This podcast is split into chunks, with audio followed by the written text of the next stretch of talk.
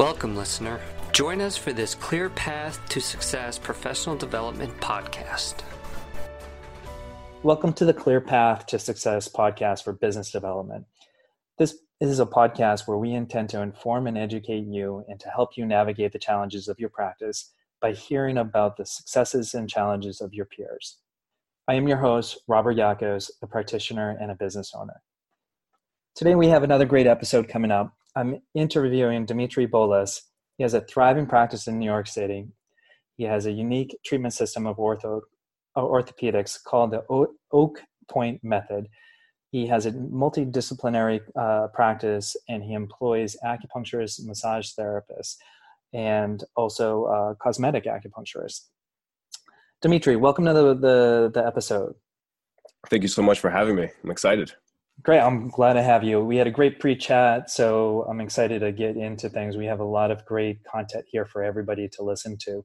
Um, eh, Dimitri, we'll start out by talking a little bit about uh, your background, how you came into the acupuncture field, a little bit more about you that, that was not included into the intro itself.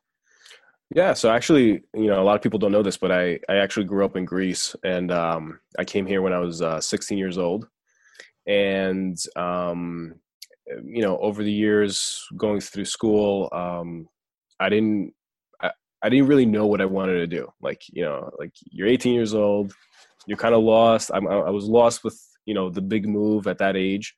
And um, i um, uh, totally by mistake stumbled upon acupuncture.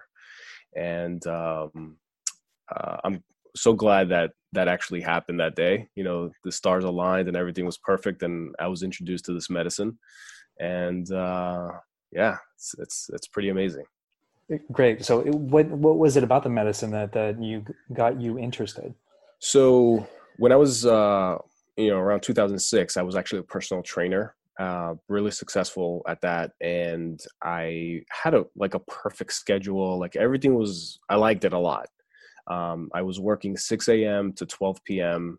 Uh, four days a week, and then I would work one day like nine, uh, 8 to 2 p.m. It, it, was like an awesome schedule, mm-hmm. mm-hmm. and um, but I, I did want to help people a little bit more than just the training, and I didn't know how. I was thinking about nutrition. I was thinking about other things as well, just to kind of tie in with my personal training. And one day, my wife, who at the at the time was my girlfriend, she she was an esthetician um, and she saw something on tv on this like morning show about cosmetic acupuncture and how it can help with wrinkles and how it can help with you know helping uh, somebody look younger et cetera et cetera. So she's like oh, you know i'm interested in that. So she called me up and i remember she she told me about it. She was interested and i was like well you know what? I'll drive you to the school. I mean you know see where the school is and i'll take you because i had a car. And um, we had no idea that the medicine is like you know we thought it was like a six month program like completely naive about it. And um, as she was just having a conversation with the advisor at the school at the time i was there listening just i just brought her there. But i was so intrigued by all the, the, the medicine and the history and the the things it could treat and um, just I was just fascinated, and I'm like, wow, this is awesome. And I turned around to my wife uh, or my girlfriend at the time, and I'm like, I'm like, if you sign up, I'm going to sign up too. And right then and there, we signed up. We loved the school from the beginning. Um, we loved the energy in the school, and um, yeah, that's uh, that's how it all started. great, great, great. And that's pretty rare that both you and your your wife uh, are practitioners. Uh, I'm sure that that uh, made for an interesting dynamic. You guys are both in the same clinic together. Is that correct? We are, and and she, you know, I'm, I'm I, I came like I said when I was 16, so English wasn't like my strongest. Um, uh, you know, it wasn't my first language, and it was it was really hard to um, to study. You know, I have a learning disability as well. Like whatever, mm-hmm. I, I don't even mention that, but um, it was really tough for me. Like it was really hard for me to study and to to keep up in acupuncture school actually. Uh, but my wife was the one that would uh, was helping me so much to study, because um, she's a, a great um, a person to to study with. She kind of breaks everything down very simply. She organizes information in a certain way where it's easy for you to remember. Mm-hmm. And I remember it was it was, I think maybe after the first year where I, I told her, "Man, I'm just gonna, like I, I had a good job. I had I was really happy with my schedule and everything." And you go from that to back to school, it's really tough. And she was like she was the one that actually kind of told me like you know stick with it you'll you know you'll do fine we're going to study together we're going to get through this together and thank god she did because uh yeah i wouldn't i wouldn't have been an acupuncturist. Yeah, that's great. Yeah that, that worked out really well then in that case. Yeah. So after you graduated from acupuncture school mm-hmm. You obviously you were working before and uh, you decided to to open a practice in new york city which mm-hmm. by no means is an easy endeavor given the expense of, of real estate et cetera. Mm-hmm. How and the saturation find, of acupuncturists by the way yeah quote unquote right mm-hmm. so how did you uh, how was the startup for you? Was it was it easy? Was it uh, difficult to do? Was this a, well, a, big challenge in order to start up in a in a city that that was there were so many obstacles to start? Well, um, uh, just to to rewind a little bit, uh, I knew that I had to to gain to to to have a mentor. I knew that I had to do that, mm-hmm. and uh, before I even graduated, I had an opportunity to work with one of my professors he, had, he owned a very busy clinic. He had several actual clinics. He still has them. And he he literally approached me one day and he's like, "Listen, um, my front desk is not available. You know, is out sick, and I'm slammed uh, on Friday, whatever day it was. I don't remember." He's like, "Do you want to come in and just like clean up the rooms after me, and you know, um, help me out a little bit?" I was like, "Absolutely." You know, so I was like, you know, I would travel an hour to go to his clinic because I'm in Queens. He's all the way in Long Island around Ronkonkoma, which um, for those in New York, it's it's a it's at least an hour if, with no traffic. So I just went out there, and after that first day, I, I helped him up so I helped him out so much that he's like, "Hey, you want to come in like you know on the weekends or something just to like follow me around?" And I'm like, "Absolutely." and every weekend I would just go um, to his clinic and help him out. I, in the beginning, it was just cleaning the tables, uh, taking out the garbage, you know, opening needles for him and things like that. But I'm like, yeah, I'll I'll do anything. I'll sweep the floor. I'll do whatever it takes. If I'm here, I'll do anything. And um, he really took me under his wing, and he and he really showed me not necessarily the treatments uh, you know he didn't help me in in that aspect that much even though you know um, he did give me tips of course but what helped me what he helped me with is how to run a busy practice and how to keep things organized and not chaotic mm-hmm. um, and how to talk to people and how to explain our medicine to people and how to explain things like what cupping does for example without mentioning you know uh, the tcm lingo. Not that that's bad but you know when you're when you're talking to a patient especially a west like somebody who's not really introduced to this type of uh, medicine before you want to keep things simple. And he very effectively did that. And he, t- he taught me that. I you know i picked it up from him so that was before i graduated way before i graduated so when i um grad when i actually graduated i worked for his clinic for a while and then i opened up my own clinic mm-hmm. So that that's something I, I do recommend. Like if you if if there are students listening to this, you know, uh, find someone in the area that's successful that aligns with what you like to treat and and your aligns with your values, and follow them. You know, don't ask for a pay. You're yeah. getting paid in in in the knowledge. You know, right. And I think also too, most of the schools have to have a professional assistantship program mm-hmm. with a licensed uh, acupuncturist. Is that not correct in New York State? In New York State, um, it, they do have to have like um, in a clinical setting, like in the the school typically has a clinic at the student clinic.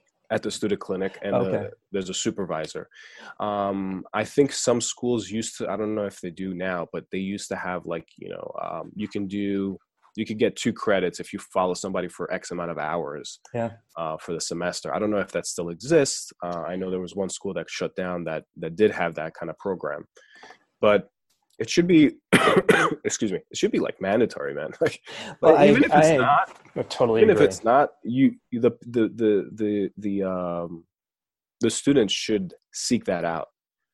I agree. And what, one of the things that I highly recommend for all students um, and actually practitioners, if your business is slow, your practice is slow, and for students, you know, make it your full time profession to see what acupuncturists are doing. Go to the ones that are successful, right? Mhm.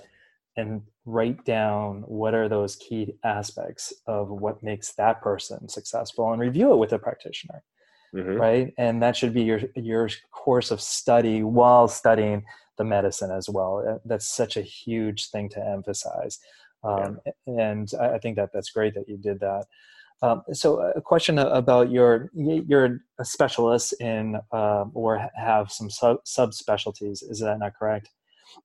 Yeah I, I i primarily treat orthopedics um which by the way when i was in school every professor was totally against specializing.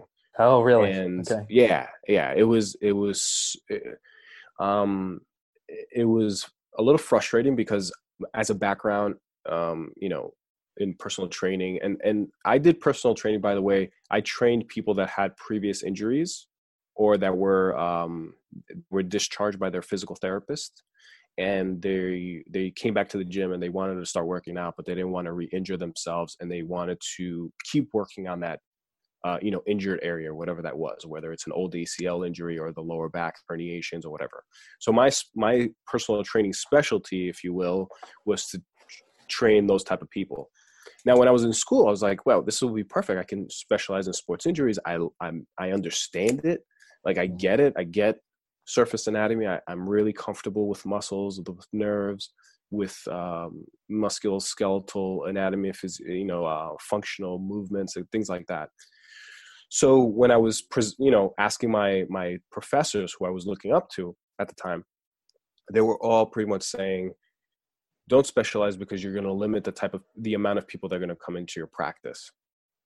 And for anybody that's maybe on the fence and that's worried about that i'm going to say this to save you because this is extremely important. And i'm i'm, gonna, I'm, gonna, I'm saying it to save you and i'm i'm, I'm uh, you know underlying that. You if you specialize or you niche in something like you have like a, an area of interest for example sports injuries or fertility or it could be cosmetic acupuncture whatever whatever it is. It could be as simple or or as you know laser focused in as migraines. You know you that's awesome. That's awesome because you can really focus later on all your energy your marketing and your your knowledge on becoming an expert in treating that those conditions or that condition and you're also able to really focus your marketing on a group of people that need your services why why focus and waste time and energy and money marketing to people that are not interested in what you're doing whereas you can re- be really laser focused and only attract people that you want right your ideal patient your your avatar so That, that's such Um, a great point. Is that you know when you're even looking at a Google search, people are narrowing down what they're searching for. mhm, So if you have that interest, that if somebody's looking for that, that that's really really important. And it and also it, it depends on what you like treating yourself, right? So if you're passionate about a certain area, then guess what? You're going to start attracting people that that you're passionate about one way or the other. mhm. yeah So- passion passion is definitely one of those elements and i and i posted a video actually in the um i think i posted a video. Maybe maybe i'm planning on to but but i'm, gonna- I'm gonna just kind of like say Stay it right now. yeah uh i'll, I'll kind of introduce i'll break it down a little bit more in the actual facebook group but passion is one of those things that you need in order to identify what your uh your niche is going to be Mhm. your specialty. Passion is one of them but it's not enough to just be passionate about treating sports injuries. The other element is that you have to be really a great practitioner treating those conditions. You can't just be an average because long term it's not going to work out. Your business eventually will, you know, crumble if you're not getting patients better, right? Or if you're not getting them better fast. And then the third element to that is okay, can I actually make money by doing this? So those are the three elements passion, can I make money, and being a great practitioner in that area, in that field, in that specialty, whatever you want to call it.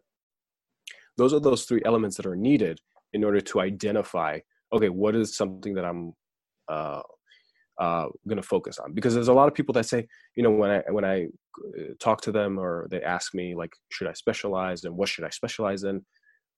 They have one of the one of the things that they say is that they, I'm interested in so many things, and I'm like, great, okay, cool. Here are the three elements that are needed, and take each one of those things that you're interested in, and can you can all those three be identified? Um, and if you can, find at least one, then run with that one. Yeah. Because you can't, you just can't have one of the three or two of the three. You need to have all three. Right. That is such an amazing point. So, so important. And I, I think one thing that I would add there is the time factor of knowing that if you're a generalist and you really have no idea of what you want to specialize in, don't panic. It, mm-hmm. it will come mm-hmm. as long as you know your journey was a little bit more condensed as far as what you really love to do and you're passionate about and you want to have like a subspecialty of mm-hmm. but for other people it may take decades right yeah. before you start to narrow in because our, our field is so rich and diverse there's a mm-hmm. lot of different areas that you can so you know school is a liberal arts education. Yeah. You're getting a smattering of a lot of different things and even continuing ed is a smattering of a lot of other things that you might be interested in. You know, when you feel you'll you'll get attracted to it eventually and then you can go into a deeper dive of it. Um, so that, that, that's a huge pearl that you just gave um, the listeners here. Mm. uh, so dimitri uh, you know going a little bit further now now you, you, you knew what you want. You have a, a specialty there.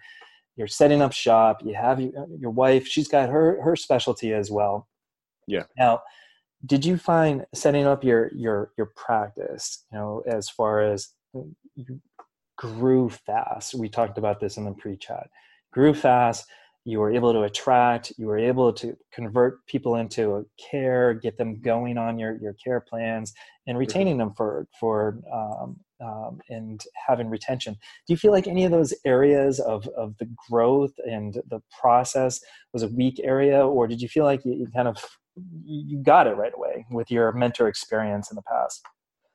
I mean, you're you're always running into challenges as a, when you have a business, um, and and everybody's challenges are different because we actually are all different personalities, right? So, uh, what might be challenging to me might not be challenging to another person and vice versa. Mm-hmm. so i think we all have challenges and you know uh, the the growing they're growing pains right? There's there are problems that pop up and some things are good problems like you know having a long waiting list. That's a good problem to have. At the end of the day it's still a problem. You have to fix it. You have to like you know do take some actions to to uh, um, to to find the solution. Uh, but you know, uh, yeah, even though I, I had a, a, mentor, even though I had someone that I was working for, he had his own style of doing things, which was totally different than what I like to do.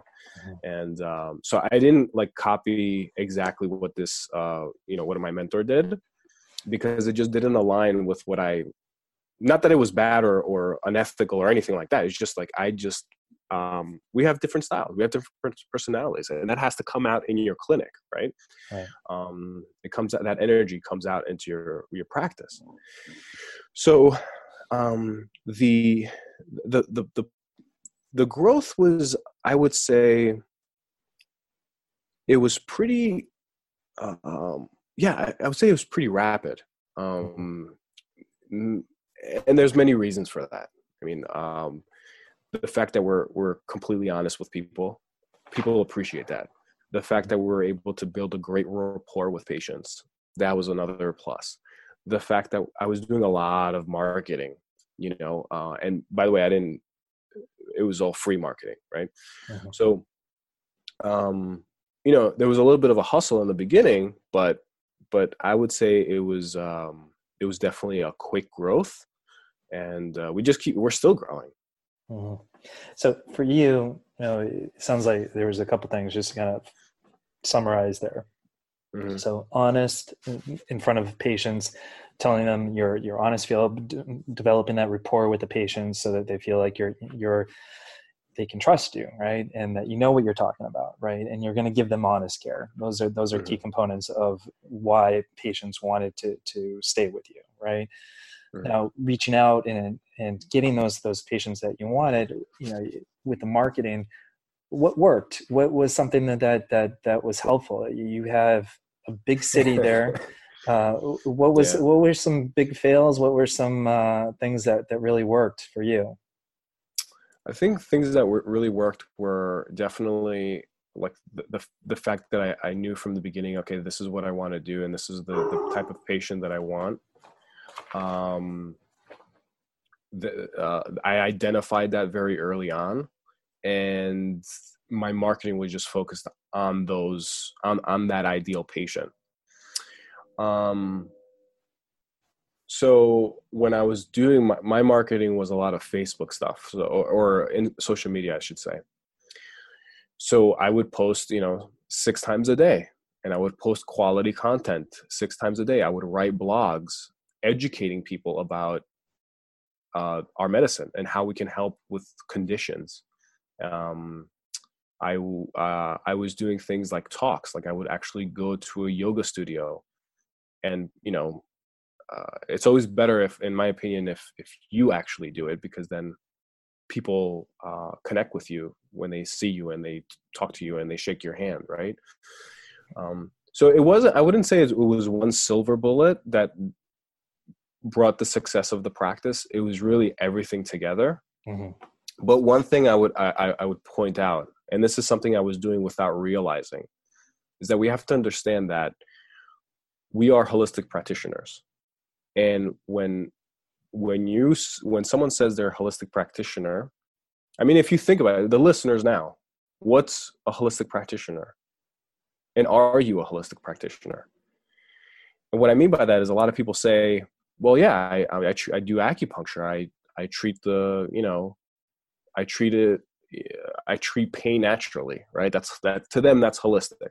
Mm-hmm. But really holistic, if you think about it, is not just the treatment part. That's treating the body. But there's a mind and soul there, right? The patient comes in, they have a body, mind, and soul. So you have to treat all three of those. Um, so that's that's extremely important and I think when you start treating the mind and the soul, whatever you do at the physical level can get 10x, right? You could get much better and faster results when you're treating, um, you know, when you're at a higher level of healing, not just, you know, technique wise, right? Technique is important, but that's only just one part of the picture. There's a bigger part as well. Um, not to get too metaphysical, but that uh, I was doing this without knowing. I was just doing it by mistake, and then somebody kind of pointed it out. It was like, oh, by the way, you know, did you know that you're doing this, this, and that? And and uh, I was like, no, but I'll start using it a lot more. Mm-hmm. Um, so yeah, so treating treating holistically, and that's what kind of builds rapport with your patients. And then whatever you you say you know, because your patients are right wide open on the treatment table. Whatever you say actually starts becoming reality to them, right? So if you if you, someone comes in with GI issues and you say, "Hey, we're going to do these points and we're going to actually have perfect digestive health," like they're open to that idea, and that's actually going to start manifesting a lot faster. So. Mm-hmm. Just, that, just that's great. Throwing that out there. no, I love that. You know, and and we'll talk about this in a, a little bit, but incorporating that into your trainings, for mm-hmm. your associate docs that are coming in there that that's that's, that's such an important part and some of it is something you can learn some of it is something that becomes or comes uh, innately and i think with the people that are in our field it becomes it's a little bit easier to do that because we're attracted to this medicine uh, mm-hmm. a little bit differently than uh, Western medicine, I would venture to say. So, yeah. yeah, I agree with you on that one. Um, yeah, that, that's great. I was writing everything down over here. Thanks for that pearl there. Uh, so we're getting to the, the point here that that uh, with, with, your practice, things were growing. You're growing really well. Uh, you mentioned that you were getting a wait list, and uh, you, you, were talking. We were talking in the pre-chat about um, your vision of success uh, at mm-hmm. school, and it's not where you're at right now. And uh, I thought it was really interesting that that you were saying that, hey, I'd be happy if mm-hmm. when I start practice that this would be the result. Can you yeah. tell a little bit more about that? I, I thought that was a really um, great conversation we were having. Yeah, so you know, when I was in school or when I just graduated, I would say things like, "I'll be happy if I if I see five patients a day," you know, and I was really limiting myself big time. And I think a lot of us in our profession sometimes we just limit ourselves. You know, why just say, oh five patients a day"? Why not say, "I want to see at least ten or twenty or thirty or whatever the the number is you know whatever that person feels comfortable with but you know can i just can i ask you right there yeah. can i i hate to interrupt i just mm-hmm. Uh, I, I want to ask you why do you think you were limited at that five i think everybody has these these concepts in their mind these ideas right that are fixed from our childhood you know like we i'll give you an example. Um you know my uh, a mother is always anxious and about money right? Is always anxious about money and that that energy eventually gets passed on to the to the child. And then the child has anxiety right about money. So they, they, because they think that you know money doesn't grow on trees. The mother your mother said mm-hmm. not your mother but i'm saying a mother might say to their child the money doesn't grow on trees and that it's really hard to make money and it's really hard to to make it and it's hard to pay right. bills and you know all these things right? Victim victim victim. And then we get this idea in our head or that child rather gets the idea in their head that yeah money is really hard to get by and they always have problems with money right? It's an idea that they have but then you get another family that you know they just say things like you know money's easy. You know it's easy to get money. It's easy to make money. It's easy to grow money and and and get wealthy. Now that child doesn't have anxiety around money and actually is very successful and starts making a lot of money. So there's these ideas that we have in our head that are passed on you know maybe through different experiences. It doesn't have to be our parents. It could be in school it can be in you know an experience that we had and and it caused this fear you know it could be whatever. Mm-hmm. um uh, but yeah so i was just limiting myself and i think everybody has that and i i think if we you know understand that we all have these uh limitations it could be different for everyone. You know we have to kind of deep, dig down and, and, and figure out why we have it and, and change it mm-hmm. and so yeah. for you when when you were looking at obviously you're doing a lot more than five now per day. Yeah. Right? Uh, so how did you uh, to what point did you get up to before you realized well okay um, wow i'm seeing a lot or i'm kind of maxed out and uh, at the moment? Like what was the number that that that you felt very comfortable treating per day? And how did you get up to that number? Well in the beginning even even like 10 was a lot you know mm-hmm. but now it's like i've never had i don't remember the last time i saw anything less than like 15 is like a slow day for me mm-hmm. you know um, I think, you know, as you get better as a practitioner, you know, you you just are able to see a lot more patients, and as you grow as a practitioner, you'll be able to spend even less time with patients, and your treatments are a lot more effective. You know, like I had somebody tell me that, and this is it was a great analogy. It's like, what did you eat like two weeks ago? like on Thursday evening. I was like, I don't know. He's like, yeah, you don't know, but um, imagine now two weeks ago on Thursday night, a bus almost ran you over and you you you jumped out of the way. He's like, you would remember that, right? I'm like, yeah, I would. And he's like, well, you should be that bus in the treatment room.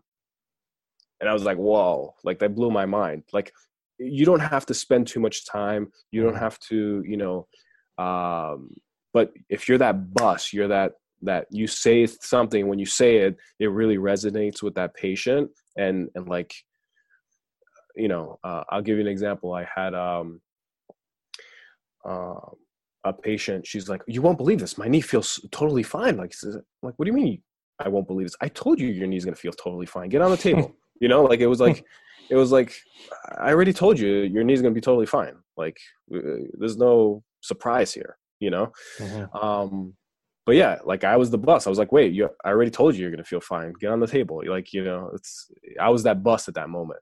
Or right. you know someone uh I, I don't know if I, I, posted this on instagram on a story uh but i i i do manipulation. So i, I do um i did some a, a low back a lumbar manipulation mm-hmm. and and um it was like a huge crack like it was you, everybody heard it in the treatment room in the in the clinic it was mm-hmm. like it was like and um and uh i said something like you know oh there you go i'll take care of your back like that that, that sound you know was was the bus hitting the the person right? right? that sound was like whoa like something good happened there right now. Right. You know so. Right right. Well, that's powerful. That's great. Um, and i don't spend a lot of time with patient by the way. Like but what what i do is i make sure that i'm always the bus. Mm-hmm. Mm-hmm.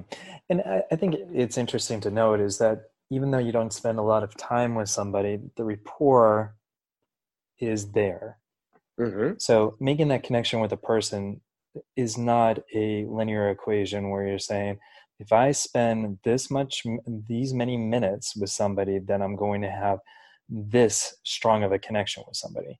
That's not yeah. the case. Not in my case. I mean, you know, everyone's different, but and I don't want to impose anything, but it, it I've tried it both ways, and and I've tried it where I would spend a whole hour with a patient, and I've tried it where I spend it's they're in and out of the room within 35 minutes, 40 minutes. Mm-hmm. Um, rapport is more about fascinating the patient and agreeing. This is something that somebody told me. Uh, uh it's not the, I, I, didn't come up with this, uh, but yeah, it, you build rapport by fascination and agreement, and when you do that, you um, it doesn't take t- a lot of time. Like I, th- this is another analogy somebody told me. And let's take the religious context out of what I'm going to say. Okay. Okay. Totally take the religious context out. Okay. But there's some amazing healers that lived, right? And that we know about. How many, how long did Jesus spend with people? And he would heal people with all sorts of stuff, right? I mean, again, I'm going to say that one more time. Let's take the religious context out. But Jesus didn't spend like days with people. He's like, you just, you know, look at them, say whatever he had to say, and the person was healed. Right. Mm-hmm. Um, so yeah, man, it's, it, it's more rapport that probably Jesus was a person that had that energy, that vibe that built rapport right away. And boom, like he, he get, he got people better, you know, mm-hmm. fast. So, you know, that's the vibe that we have to do. Like we have to go into that treatment room and b- build that rapport from the very beginning. And um, once you build it amazing things happen. Like people will come with all sorts of stuff that are quote unquote hard to treat and they're going to be getting amazing results with you. So mm-hmm. yeah. Yeah that, that is really really important is that it's it's a lot different of a relationship than when you see your primary care maybe once a year you know we are have high frequency with a person and mm-hmm. having that rapport you don't have to be best friends with them but you need to be their trusted advisor and they should leave with the feeling that you know what you're talking about you've done this before and it's going to happen again yeah assuring that you can help them it's, right. you're assuring that you're going to help them but uh, just to piggyback off on that you said the medical doc the, the the the building rapport can actually uh be used in a negative way. And I'll give you an example. Um, let's just say a patient comes in and the doctor comes in and you you know the doctor the doctor creates rapport without even saying anything because you know they have a lab coat they have you know tongue depressor they have like their name and script on the whatever you know they already have rapport without even having to say anything because now the patient i build rapport is like oh this person knows what they're doing and the, the, the the doctor can say something as bad as you know which we hear this every day. Oh you have you know x y and z. It's only going to get worse. You have arthritis. It's only going to get worse. Mm-hmm. right? Yeah that's what's going to happen. Like that patient has a rapport with his doctor and a doctor that they have rapport with said it's only going to get worse.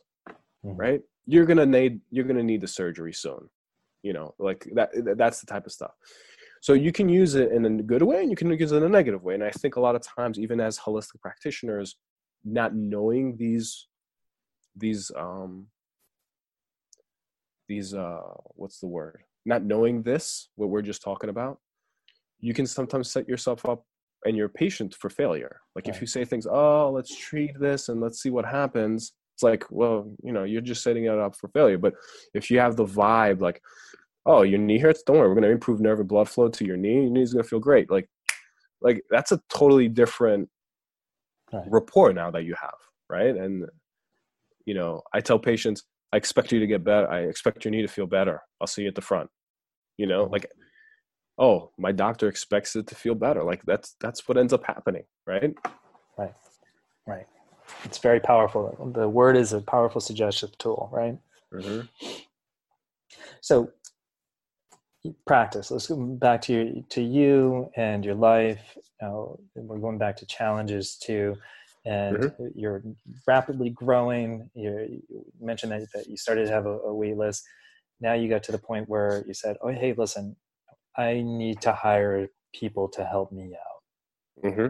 was it yeah, scary for, or was this part of the plan? Very scary. I was i was in denial. I was in denial in the sense that you know oh, I have a like it was like I have a waiting list and I'm I can't hire anybody. Nobody's gonna be, and I'm, I'm saying this, um, not in a negative way, but we we spoken. You know, I've done a lot of continuing education. I've done a lot of studying and refining and really, really trying to just sharpen the saw. And I keep sharpening the saw even today.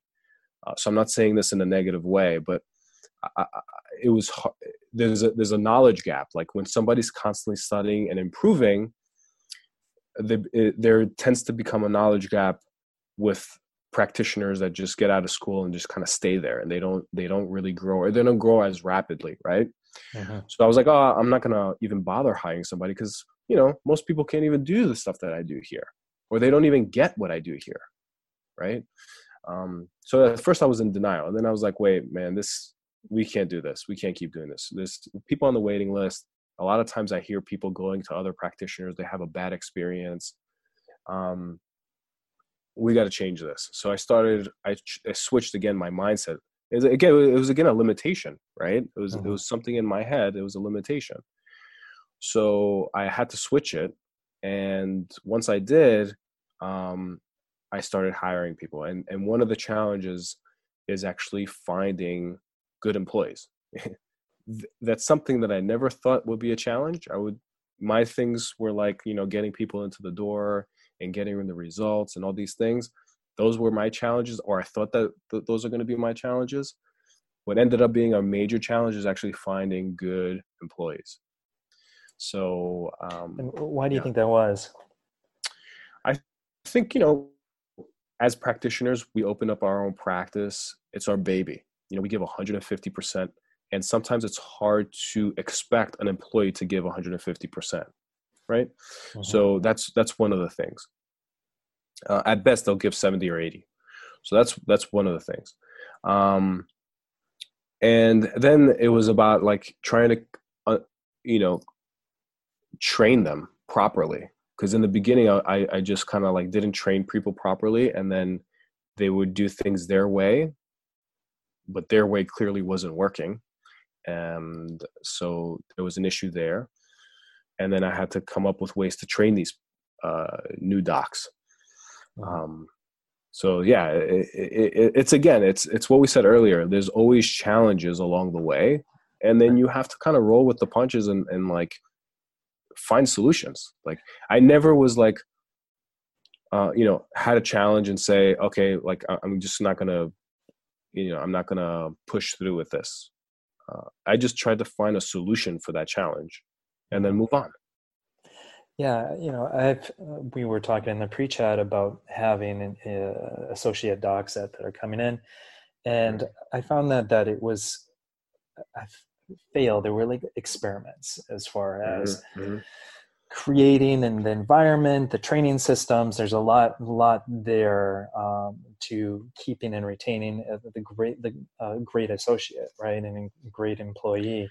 And I yeah. found one of the biggest challenges is getting patients to go over to my new associate. Mm-hmm. It was mm-hmm. because we, we spoke about this just earlier is that you are developing rapport you're being honest you're mm-hmm. understanding the mind the soul in, order to to treat the body right mm-hmm. and yeah, the so principles of healing so you've got this connection with a patient and then you're saying okay hey go to this other person Mm. And they say, but I love, yeah. I love Dimitri, you know, but you said, but it's not a sustainable model for me to, to treat everybody. Yeah. So, so, so talk to that, uh, Dimitri, if you will. That's great. That, well, the thing is, is that, you know, I, we constantly have at this point a constant flow of new patients coming in. So all the new patients just go, you know, immediately to the associate gotcha. um, uh, my my schedule is already full with my existing patients, so I'm not adding new new patients to my schedule. Whoever's new is going to the associate. Um, now there's there's as we meant uh, as we spoke about like there's a lot of things that happen before an associate actually has a shift right? A lot of training that goes underway but um and that continues throughout. But yeah all the new patients that are coming in okay this person is going to see them you know? And then if if you know once you have that rapport with with the patients um you can you can easily just say to the patient hey listen i'm not going to be in friday but you know my associate is going to be here and i really want you to get a treatment in order to continue you know gaining right. you know um, uh, that healing momentum and they'll listen to you you know sometimes sometimes it's even in our head like what, what we said earlier so it's a, it's a it's a it's an idea in our head that you know people don't want to go to the associate but maybe if we change that idea maybe you know things start shifting in the practice right and people right. start going to the associate and like the associate right and it's most important that people are coming in for acupuncture not the acupuncturist yeah yeah especially when right. you're trying to to scale yeah that's right. That's right. So, uh, going back to to uh, the challenges of of bringing in a new employee. So, you were you were talking about different things to to make for an acce- uh, successful associate. Uh, could, yes. could you go through some of those different areas? Yeah. So the the first thing is that you want to like I screen like resumes and some of the resumes that come in i'm like oh my god i can't believe this person just sent this it's like you know um it's you you want to see growth like you want to see people doing continuing education that improving and sharpening the saw if you will right mm-hmm. uh, if you see somebody that's been an acupuncturist for 20 years you ask them to you know you look at the skills section of their resume or their cv and they put excel spreadsheets and they're not putting things like you know auricular therapy acupuncture or something like that like something related to the field um, it raises like a question mark like why what what have you been doing for the 20 years? Are you still doing whatever you learned in school? Um, and i'm not knocking the schools or anything like that but there's so much more out there. Like mm-hmm. are you not expanding your knowledge or your you know uh, your skill set? So uh, that's that's one of the things I, that i personally look for. And then when they when someone actually gets uh, the one-on-one interview, I want to make sure that they actually are are open to learning our systems and our system, like in general. Um, if they're not, and I see eventually, like even if they start working, if I see that they're not following our protocols, and if they're not following, you know, the, the way we do things, our report of findings, for example, et cetera, et cetera, et cetera, then we have to you know split our ways you know mm-hmm. and, and, so for you just kind of paraphrase there mm-hmm. so they they want to enhance their learning that, that they're a lifelong student that they, they're willing to adapt change learn that that's really important um, mm. and that um, that they're that um, they're also interested in in the clinic in what you do specifically because you've, you've got tried and tested systems in place but you want them to to be able to carry on your your system and treat mm-hmm.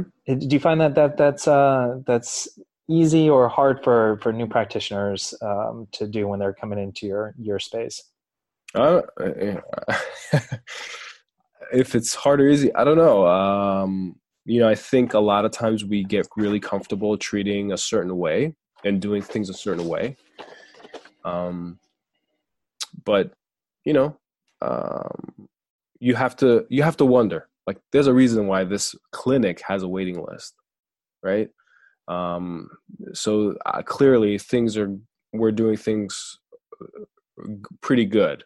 Um so the fact that you're not even putting the or or someone might not even put the effort to to follow the systems um, is troublesome to me, and um, um, it's it's it's something that you know in the past, unfortunately, I have actually let people do their own thing, and it it, it led to major problems. Mm-hmm. So I didn't get rid of them fast enough.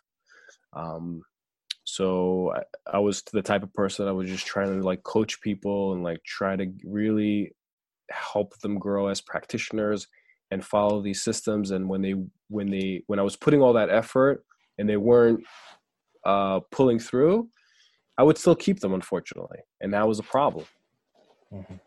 yeah yeah i find that to be the case too is that that usually has to be you have a way of clinically treating and it's consistent especially if you're going to be sharing uh, patients with one another. Mm-hmm.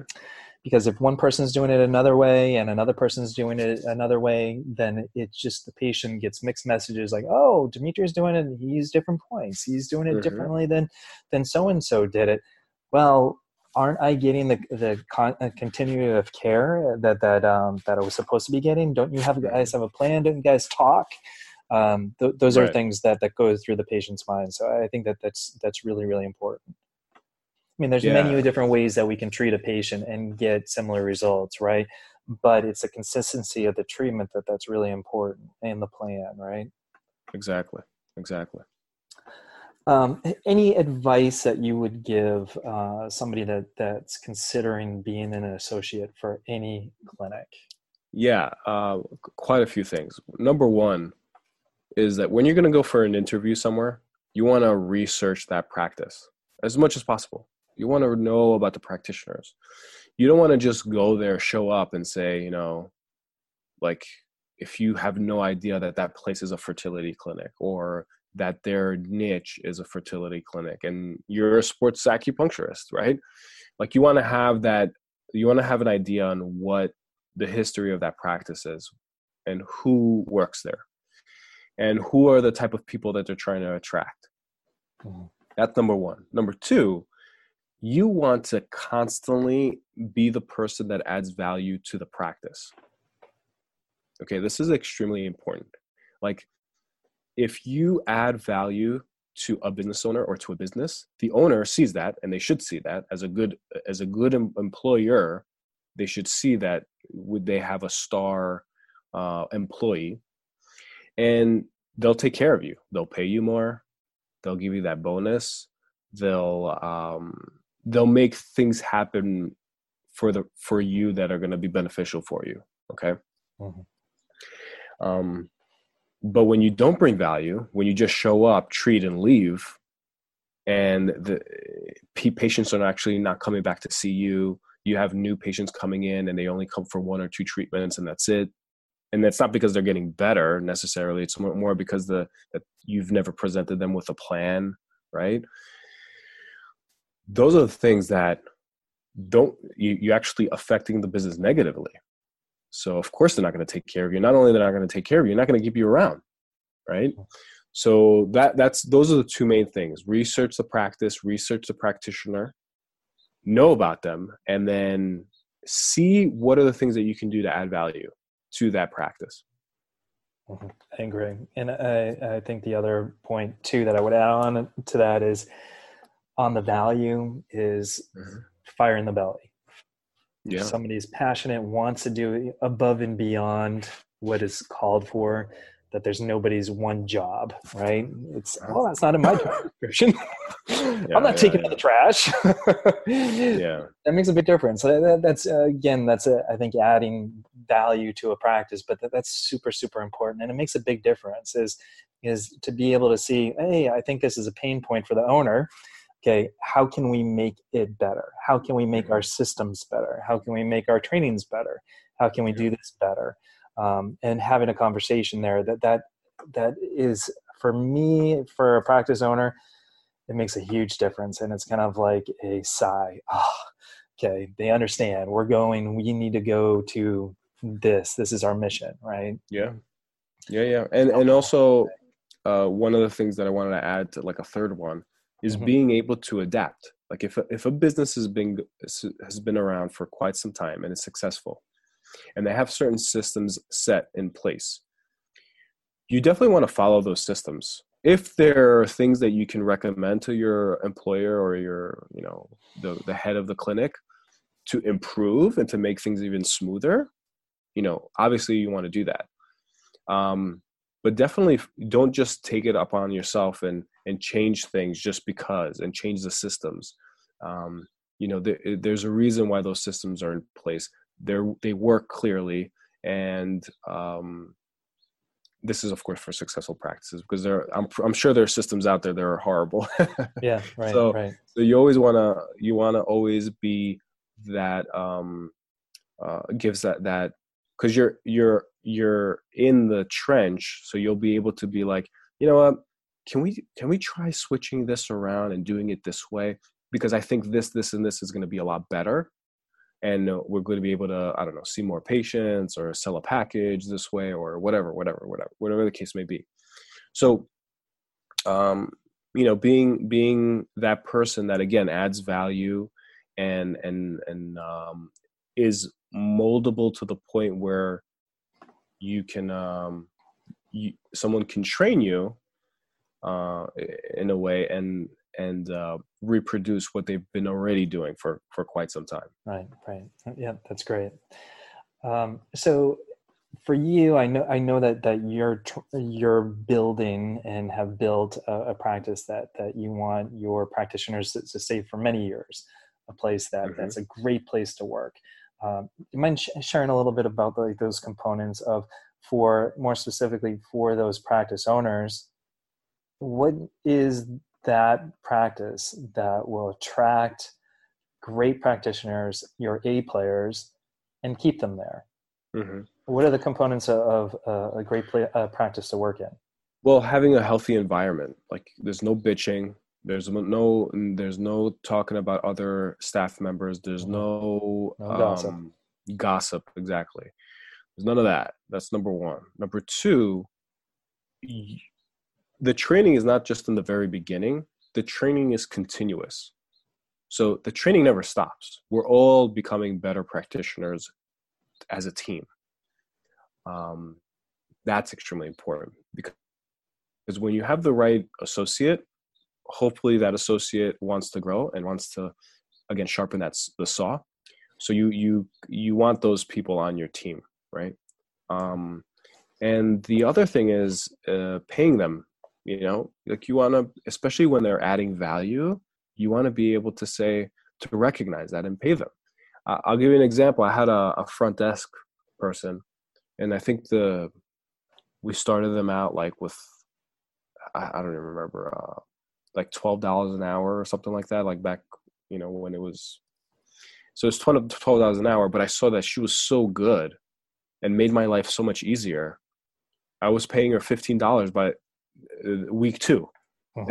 you know, yeah. like maybe it wasn't week two, maybe it was week three. But I saw that she was adding so much value that I'm like, I can't give this person just twelve dollars an hour. So we bumped it up, and then after about a month we bumped it up again because she was helping us so much more Mhm. so uh, that's just a simple example just as that. Um, and also having good relationships with your employees. Like you know we go out and every you know like once a month we have like a dinner. It's a little tough now because my wife's pregnant again and and it's harder we have already two kids. It's hard to to kind of get everybody on the same days to to be available in the same times and all these things. But prior to that um, we regularly had um, dinners. Like we would go out and i would pay for everybody of course just to just just to kind of unwind a little bit right and create that good you know that family type of um relationship in the in the practice. Um but yeah th- th- those are just simple things that i think you know s- simplicity. You know you don't have to overcomplicate things if you just keep everything nice and simple Right. uh you know things uh things progress well you know Yeah, and I think it's important. Like eh, your model of having an associate on is an employee. It's very different than than having a contractor there that's just going in and they're working out of your office. I think that's truly one of the value adds of being an employer is that you guys are working together, collaborating care, uh, having a shared environment that that you're training together, you're working together, you're you're you're actually achieving the same mission together. I think that that is so important, and that's truly truly a value add. And I think that the, it, it makes for a unique practice in that that case. Mm. yeah Great. So, for you, last question. I, we're running a little bit short on time here. Um, what would you? What kind of parting words would you give to a new practitioner? Um, that's the first question. And parting words as far as advice for somebody that's looking at uh, scaling, maybe bringing on a, a new employee. hmm Uh, well, for as far as the new practitioner, is that you have to expand uh, above and beyond what you learned in school. All the schools are good. All the schools are are. I'm not knocking them, but you know, there it's a tip of the iceberg, and there's a lot more to learn when you're when you're outside of school. Uh, so continue learning. Never stop learning. Doesn't matter how many years you do this. Uh, always refine your skills.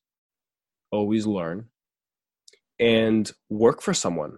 Like if you're in school, ask your professors, your you know, your your professors that have a clinic, hopefully, to um, follow them, clean their rooms, like, but you know, I don't know, like, do something, you know, uh, answer their phone calls, like whatever the, call, the the case may be, like do something to be in the presence of the practice um, and and pick up things as much as possible. Uh, and work, you know, when you're in school, work for free. You know, just that's what I did, and I learned a lot, and it helped in the long run. Um, and then for the new practitioners, this is again to, I would recommend work for someone. You know, there's a lot of people. You know, they open up their own practice right after school, or they worked for a short period of time somewhere I would highly recommend working in a busy clinic. Work in a busy clinic, learn how to juggle multiple rooms at the same time, learn how to speak to patients. Um, that's extremely important. And um, when you feel ready, then you can open up your practice.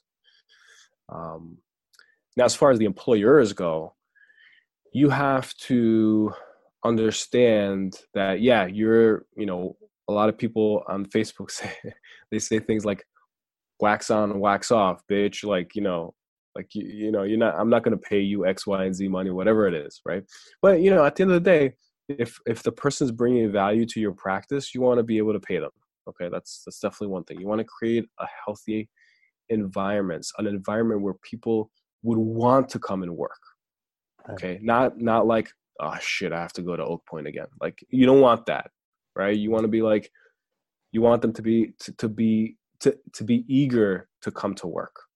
Okay.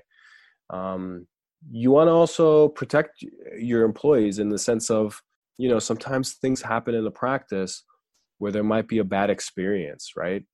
Um, and you want to back up your employees. You don't want to like make them, you know, it's not always uh, the customer's right. Like if something happens that's wrong, you have to back up your employee and you want to, you know, um, just kind of stand up for them. And and you have to constantly have them grow as practitioners. Like you should do once a month at least a, a seminar together. Or you should do a a workshop in your clinic. Maybe you just teach a workshop on a technique that you learned and that you want them to to start implementing. Or how to speak and and make sure that you're ref- constantly refining your your uh, report of findings. You know constantly just getting better and better and better right? Um so yeah a, a, a person would especially new practitioners that are uh, that are working an associate model appreciate those things.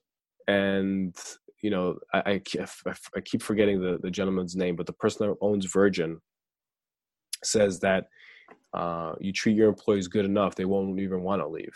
That's bronson. So, that's bronson. I checked out his name. Oh yeah okay there you go yeah, Sir treat, something treat, Bronson. sir, yeah, I knew there was a Sir in there. Yeah, for sure. So yeah, you treat them well enough. Branson, Branson. No, it's Branson. I'm sorry. Oh, Branson. We'll strike that. No, no, I'm just joking. so, uh, so yeah, treat them good enough where they don't even really want to leave. You know. Right. Exactly. Awesome. Well, great stuff. Dimitri, Dr. Dimitri Boules, thank you very much. There was lots of pearls on this episode. I'm going to have to listen to it and uh, continue writing. I have lots of notes as well. So, uh, thank you, thank you very much for um, coming on the, this this podcast episode. Is there a way, if people want to get in contact, that you would recommend um, so that they can reach out to you? Yeah, so um, I'm on social media. It's Oak Point Method, O A K Point Method. Uh, that's on Instagram. On Facebook is I think the Oak Point Method and my clinic website if anybody wants to check that out it's oakpointhealth.com so oakpointhealth.com and you can always uh, there's a contact button there. You can always shoot me an email if you ever have any questions or if you're one of our you know you know i have people regularly just asking me questions treatment questions and practice questions and things like that. So you know feel free to always um, if you have a question feel free to Perfect. reach out. Great. Well, thank you very much. And uh, we'll be in touch. Yeah. Thanks so much. Have a good one. Thank you for listening. If you like the podcast, consider joining our Facebook group. Just search for Clear Path to Success Professional Development. Thank you all again.